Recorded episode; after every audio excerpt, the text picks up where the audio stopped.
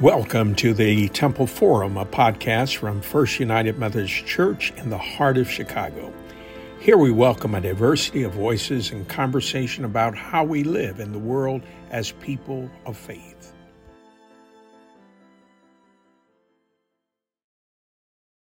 Hello, this is Jan Engmeyer. This installment of the Temple Forum features a conversation with Reverend Pat Jackson, founding co-executive director of Interwoven Congregations for Racial Justice and Healing. It's a relatively new organization created to promote racial healing in the United States. Welcome, Reverend Jackson. We're really glad that you can join us. Thanks so very much. Delighted to be here. Tell us about Interwoven Congregations for Racial Justice and Healing. How did it come into existence, and why did you choose that name? This is a call. It's a call that's been on my life, I think, for, for quite a while, but it's really crystallized in recent years. I was pastoring in Kansas City, and we moved back to the uh, the D C area. And I was, uh, as a Presbyterian pastor, I was in the queue for another congregation, but I felt the call to spend more time focusing on issues of racial justice and healing. And um, pastoring a full church is three hundred sixty degrees. Uh, and I knew that racial justice would be a slice of that time. And I wanted it to be virtually all of my time. And uh, so as I thought about that, what's, I had three experiences myself as a pastor of being in the pew and hearing a message that inspired me. One message was, listen for the call in your life. The second message was uh, on the fierce urgency of now, thinking of the words of Doctor King. And the third message was on the parable of the mustard seed. The faith you have is enough. And as I was thinking about the, the desire to work in social justice on these issues, they in part galvanized my thinking to, I, rather than seek a church call, to start a nonprofit organization uh, to support this work. It, and it grows out a little bit of some things I did in Kansas City too, um, partly having partnered with another, with an African-American congregation at one juncture, and also seeing how a nonprofit in our community helped elementary schools partner up with uh, churches and businesses. And I thought, well, what if we started a nonprofit that supported partnerships between congregations, diverse congregations? And that's what kind of, you know, got me down that road of, of thinking about bringing these congregations together. Interwoven, because of that, linking them together, not necessarily, I'm not looking to fuse the congregations, but to partner them together for racial justice and healing.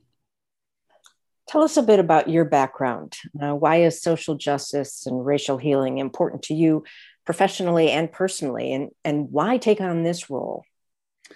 Well, probably I'm, you know, you're, you're touched by how you're raised. Um, my dad was a pastor. His dad was a pastor. So it runs kind of thick. Oh, wow. Yes. Yeah, run, runs thick in our family. And I, um, you know, I, I ran away from that a little bit. I wasn't ready to go into ministry initially. So I'm one of those second career pastors, um, you know, who, who did some other work, but it was all related to community, building community. Um, and then my mom was a nurse. And so both of them had a strong commitment to justice that just was always kind of a part of our growing up.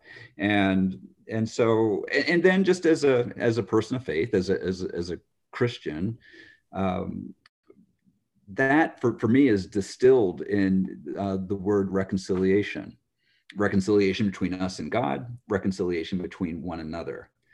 I, I understand that can be a problematic term when we approach this issue of racial justice, because, you know, reconciliation presumes that you're you're getting back to a time. You talk about a couple reconciling, you're talking about them getting back to a time when they were good.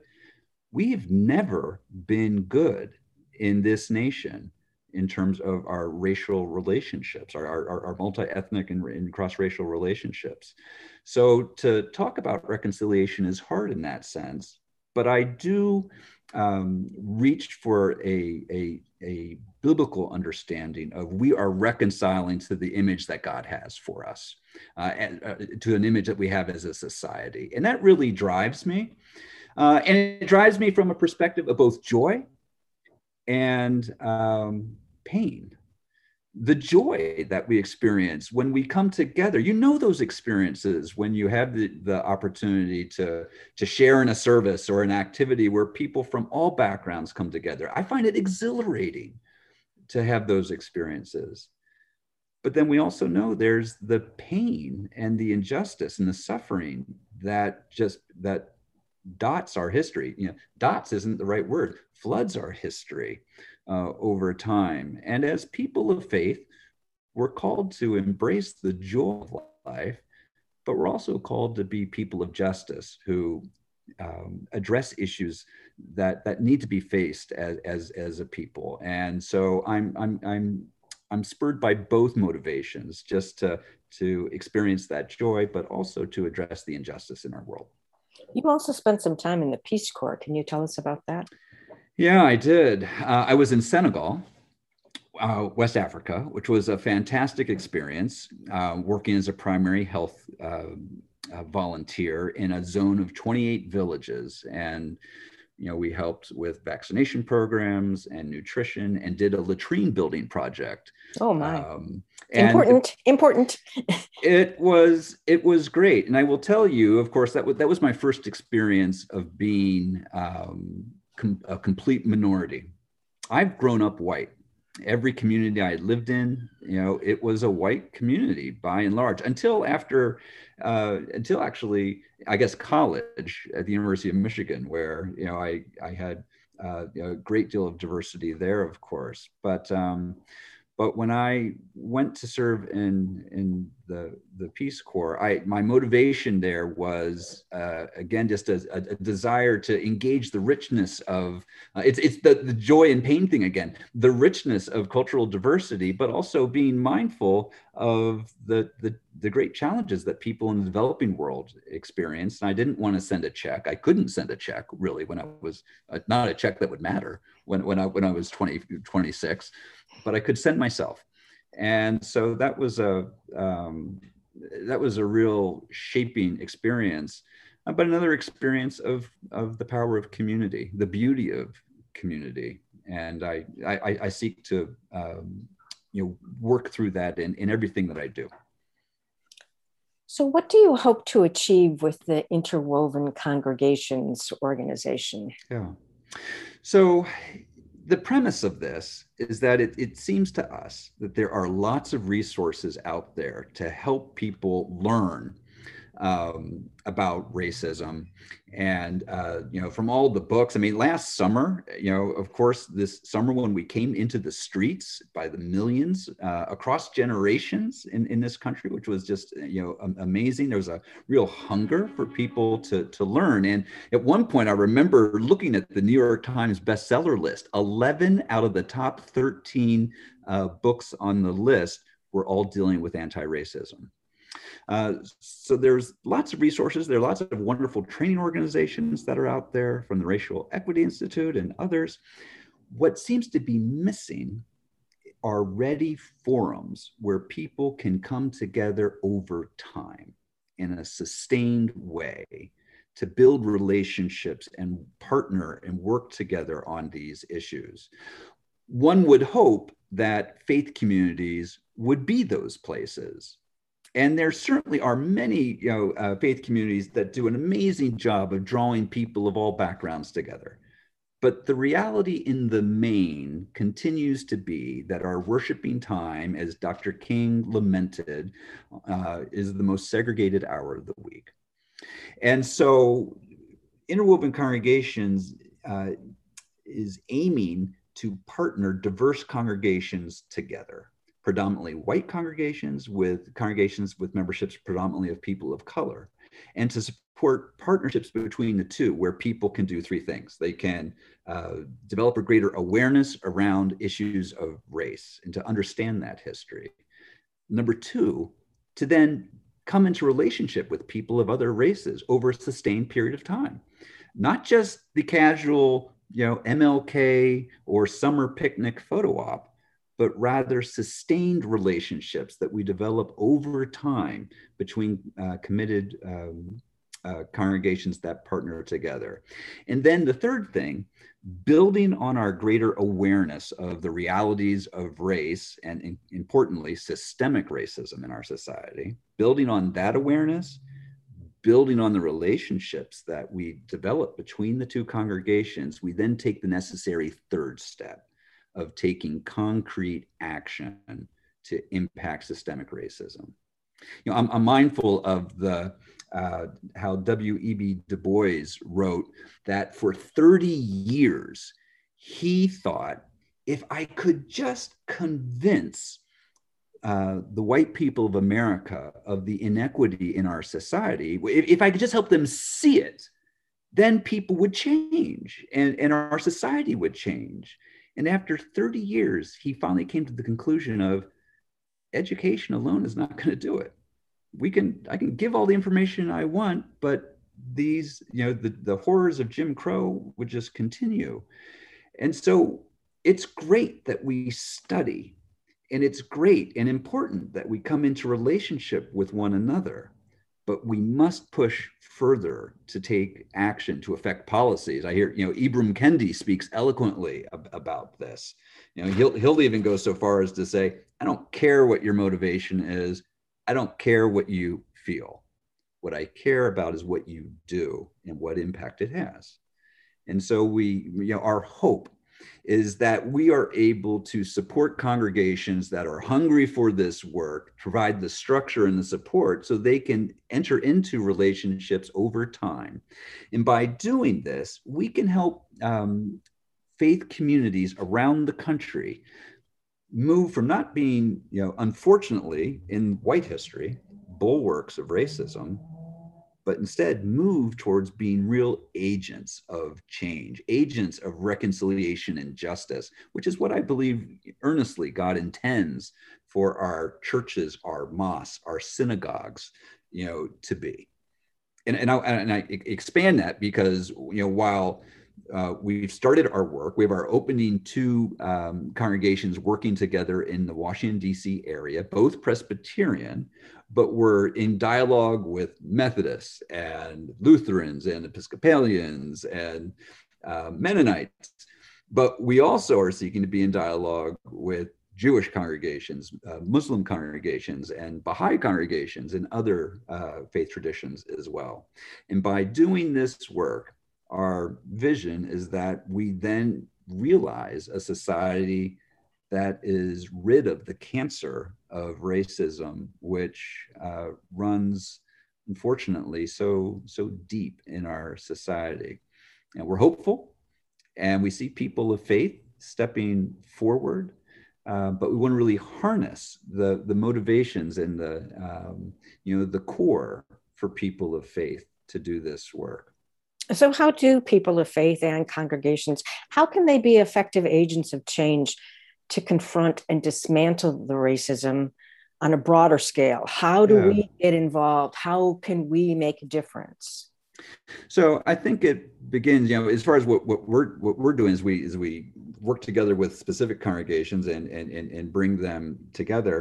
Part the, the part of the first part is tapping into our own traditions that guide us to facing the world that we have today. I mean, as as as a Christian, you know, we we take seriously the idea of examining our, our own lives, uh, personally and corporately. You know, in, in a Presbyterian congregation, we have a prayer of confession every Sunday. Um, and so there is there is a necessity for us to take stock as people of faith about where have we been, open eyes, and to ex- examine our history. Every congregation can, can, can do this. We, with our two partner congregations now, we're doing an anti-racism assessment, you know, with the congregations uh, to examine their own, their own histories and, you know, how they've operated, uh, doing surveys of the congregations to ask them their own feelings and, and expressions around issues of, of race. But, you know, as, as, as people of faith, you know, we, we seek to look with uh, eyes wide open at the human condition. Um, and frankly, facing this issue of racism, it's appropriate, as some have eloquently written, for as people of faith, for us to spend some time lamenting. Mm. not to assume we can just jump in and start fixing stuff. If we haven't taken stock, we need to do so and lament the, you know, the, the, the suffering that um, so many people of color have experienced in this country, you know, around the globe, of course, but in this country, you know, over the past you know, four hundred years. And so that's an essential first part, to take to take stock of that. And uh, then the relationship building is, is vital. And, you know, we often live in these silos. And so it's essential for us to kind of reach out. And, you know, it's, we talk about partnering these diverse congregations. I've heard some from some congregations that are quite multicultural who say that even in their multicultural congregation, people within the congregation of different racial backgrounds aren't talking to each other.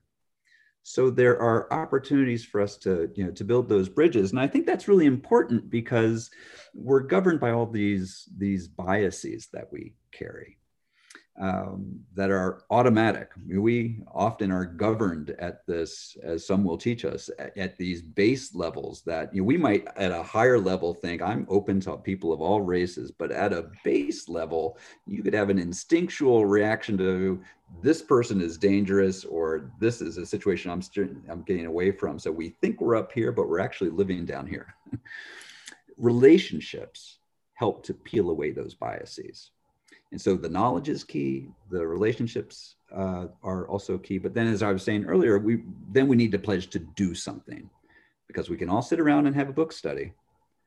But if at the end of the day, all we're about is trying to make ourselves feel better, then we're not really moving this issue. And this is, you know, and I, you know, and I am saying this for my own experience, you know, for, for, for, for me, you know, I, I have a wonderful wife who happens to be African-American, and we took a visit to Tulsa um, when we were living in Kansas City, you know, for, for the weekend. And we were, you know, spending the weekend, and my wife says at one point, we need to go by the Greenwood neighborhood. And I'm like, what's the Greenwood neighborhood? And the fact that I wouldn't know that. So if you have listeners who, for instance, might not be aware of what's the significance of the Greenwood neighborhood in Tulsa, Oklahoma, that's me. I didn't know that story of a century ago, you know, a, literally one hundred years ago, you know, how uh, white mobs rampaged through the Black community of Greenwood, prosperous community. And I mean, it's, it's, it's just um, an extraordinary history that unfortunately is played out a lot over our over our history. So we need we need to know that um, history as is is white people in this country. Um, take that responsibility of educating ourselves, but then looking for opportunities to build these bridges and then to do something. To, to right. So to some in, internal as well as external work. So wh- what do you need to achieve your goal with your organization? What what are your needs? More congregations? Um, Always. People, money, what? Um, I love this. You know, keep this list going. Um, so absolutely. So first, we are talking with folks. Um, you know, we're we're talking with people, with congregations in the Washington D C region, but we're also in conversation with congregations in Kansas, and we've had some conversations with people in Chicago, uh, in Tennessee, and Connecticut. If you are part of a congregation that has a hunger to do this work. Maybe you even have another congregation that you've connected with that's of a different racial background than your own, that you would like to support and, and deepen a relationship with, but just could use some help. Um, we'd love to talk with you. Uh, if you have a passion for this and you have no idea of who you might partner with, we'd love to talk with you, because we also, so we work to take uh, congregations that have an existing relationship and help you take that relationship further, give you that structure and that support to, to, to proceed with this work. Or if you, if you don't have a partner at the moment, then we'd love to work with you and help identify, you know, a, a partner that would, that you could collaborate with. So, so Reverend Jackson, tell us how to get in touch with you and the organization. Please, yeah, so please reach us. You can go to our website at uh, w w w dot interwoven congregations dot org.